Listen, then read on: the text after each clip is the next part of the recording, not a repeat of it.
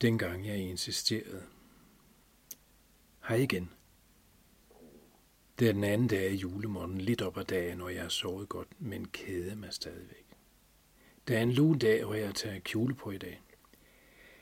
Jeg sidder i mit vindue igen og kigger ud på verden. I dag ville jeg gerne, at jeg var voksen, så jeg selv kunne bestemme alt. Lige fra, fra flødeboller til morgenmad og tyggegummi til frokost og pandekager til aftensmad.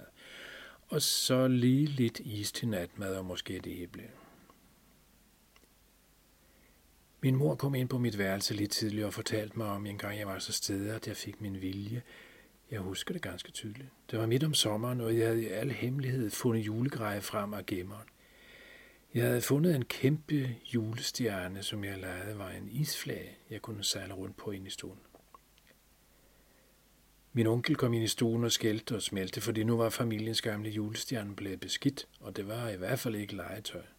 Han mente da nok, at jeg havde rigeligt at lege med.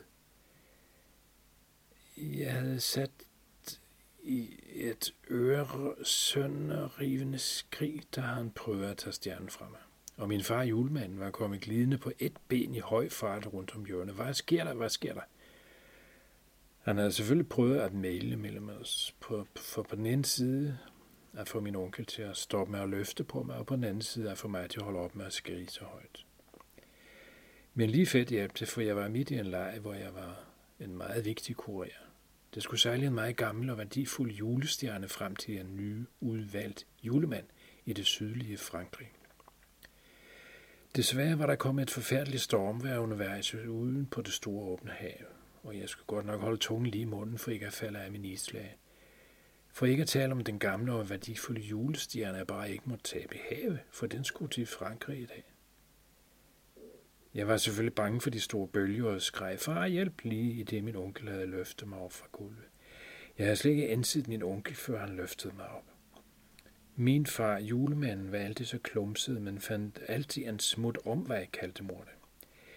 Men i dag fandt, hun mig ude på det store, fandt han mig ude på det store åbne hav og hjalp mig med at holde balancen på de store bølger. Min mor sagde, at far havde kigget over bærene over på onkel og sagt, at jeg da bare kunne klippe en ny senere på året. Så min onkel havde helt blå i hovedet af raseri gået ud i køkkenet og begyndte at bære pandekager. Mange pandekager. Senere på dagen, der var færdig med pandekagerne, var jeg kommet forbi og ville have nogen. Men han havde selvfølgelig nægtet at udlevere nogen, og jeg havde glemt alt om isflærlejen og det store åbne have. Mens han havde stået og fortalt min mor om det skandaløse i at skænde familiens julestjerne, var jeg kravlet op på bordet og havde sat mig til at vente med en hel kande citronsaft hen over pandekagerne. Efter et stykke tid havde jeg klaget så højt, at de måtte vende sig om for at se, hvad der var. Åh, den er så tung, jeg kan næsten ikke holde den mere. Må jeg få en pandekage? Ligesom de begge rakte ud efter kanden og mig, sagde jeg, åh, må jeg få en pandekage? Og det hjælper ikke at sige, det var meget farligt, og nu må jeg altså høre efter. Jeg ved, at alle pandekagerne bliver til støv, hvis jeg putter det her på dem. Må jeg så få en? De havde givet efter lidt hurtigt, synes jeg, men jeg fik der tre pandekager helt for mig selv. tænkte jeg, da jeg gik ind på mit værelse, før at sidde i vinduet og nyde min fangst. Og de voksne stod tilbage i køkkenet og diskuterede. Senere samme aften havde min far fortalt, hvor alvorligt det havde stået til, for der var slet ikke citronsaft, som jeg kender det.